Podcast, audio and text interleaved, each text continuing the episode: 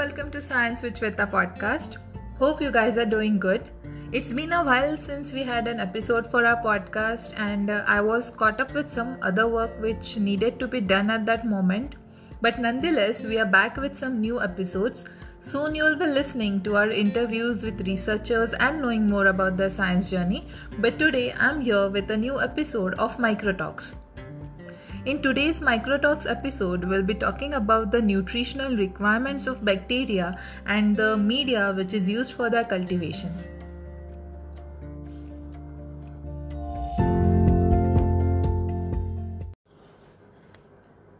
So, in order to grow, all organisms need a variety of chemical elements as nutrients. These elements are necessary for both the synthesis as well as for the normal functioning of the cell. There exist in nature a great variety of compounds which can be either organic or inorganic. Of all living organisms, microorganisms are the most versatile and diversified in their nutritional requirements. Humans and other animals require certain types of complex carbon containing compounds as nutrients, while microorganisms may not. Some microbes can grow with just a few inorganic substances as their sole nutritional requirement, while other microbes are more like higher organisms in their need for complex organic compounds. But all living organisms share some common nutritional needs like the need for carbon, nitrogen, and water.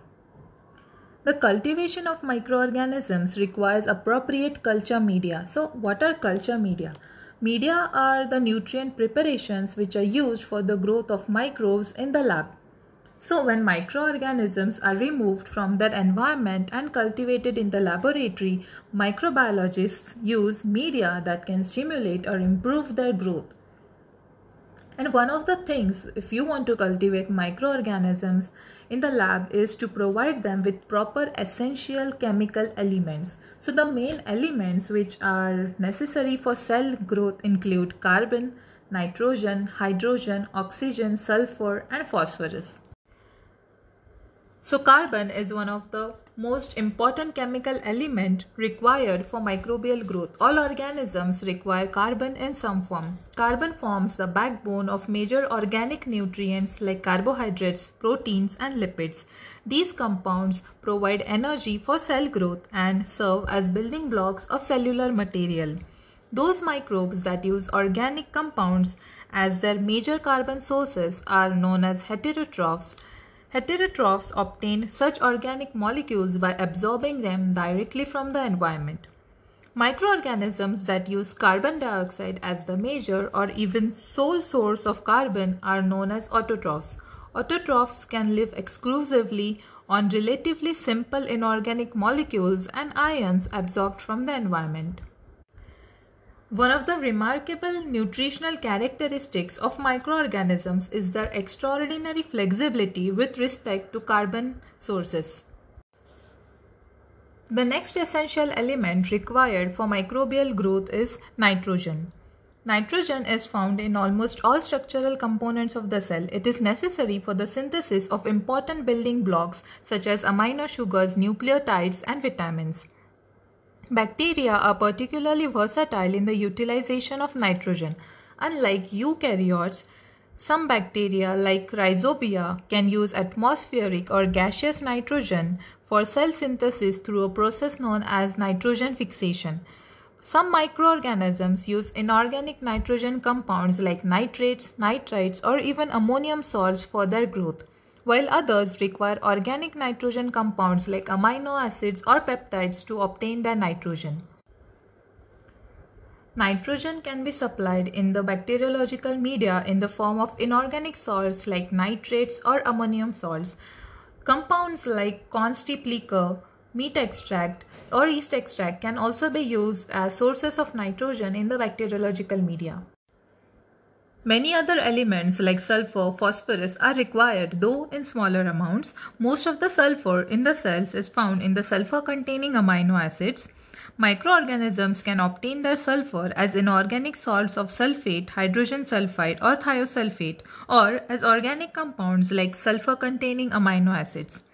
Phosphorus is found in the cell primarily in the nucleic acids, phospholipids, and coenzymes. It is also essential in the formation of ATP, adenosine triphosphate, an extremely important compound necessary for energy storage and transfer. Phosphate salts of sodium or potassium are most common sources of this element for microorganisms, although some phosphorus is made available when phosphorus containing organic molecules like nucleotides are taken up. Minerals are needed only in extremely small amounts, so they are referred to as trace elements or micronutrients. Minerals are required for the activity of a number of enzymes and other organic molecules. Some important micronutrients are potassium, magnesium, calcium, iron, zinc, sodium, molybdenum, copper, and manganese.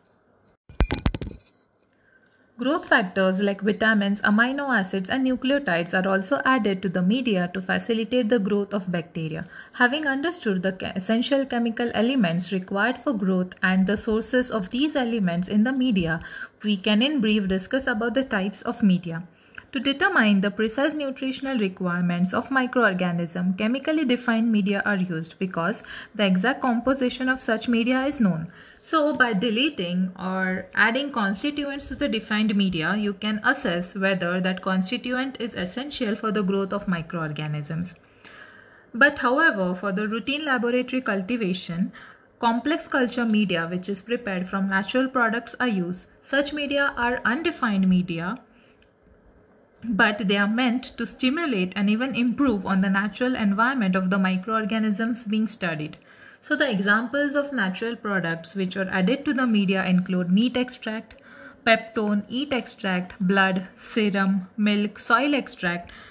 All these materials are complex chemical substances containing sugars, amino acids, vitamins and salts and their exact composition is unknown. Natural products are added to the media to stimulate the growth of various microbes. Like, uh, for example, we can take the yeast extract, which has B vitamins that enhance the microbial growth. So, when a solid medium is essential for growth or for the study of microorganisms, a solidifying agent known as agar is added to the media. Agar is a complex polysaccharide which is obtained from the marine algae. Uh, so there are hundreds of different media commercially available from those that allow many kinds of microbes to grow to those that allow only one type of microorganism to grow. Some contains dyes to detect pH changes due to metabolism of the substrates. Other encourage microorganisms to produce slime layers or endospores.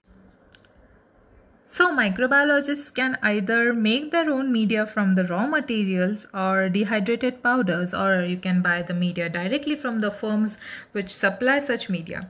So these media come in test tubes, petri plates, bottles or custom made plates for automated testing. There are too many bacteriological medias to discuss but we can focus on few of them. Media chosen to cultivate specific bacteria usually imitate the normal habitat of those bacteria. If a bacterium prefers nutrients found in the blood, then blood may be added to the medium. If glucose is a common constituent of a bacterial environment, then sugar is added to the culture medium. Bacteria can be autotrophic or heterotrophic and the media selected reflects these characteristics. One such type of media is selective media. Selective media are designed to enhance the growth of a particular kind of microorganism or suppress the growth of other kinds of microorganisms.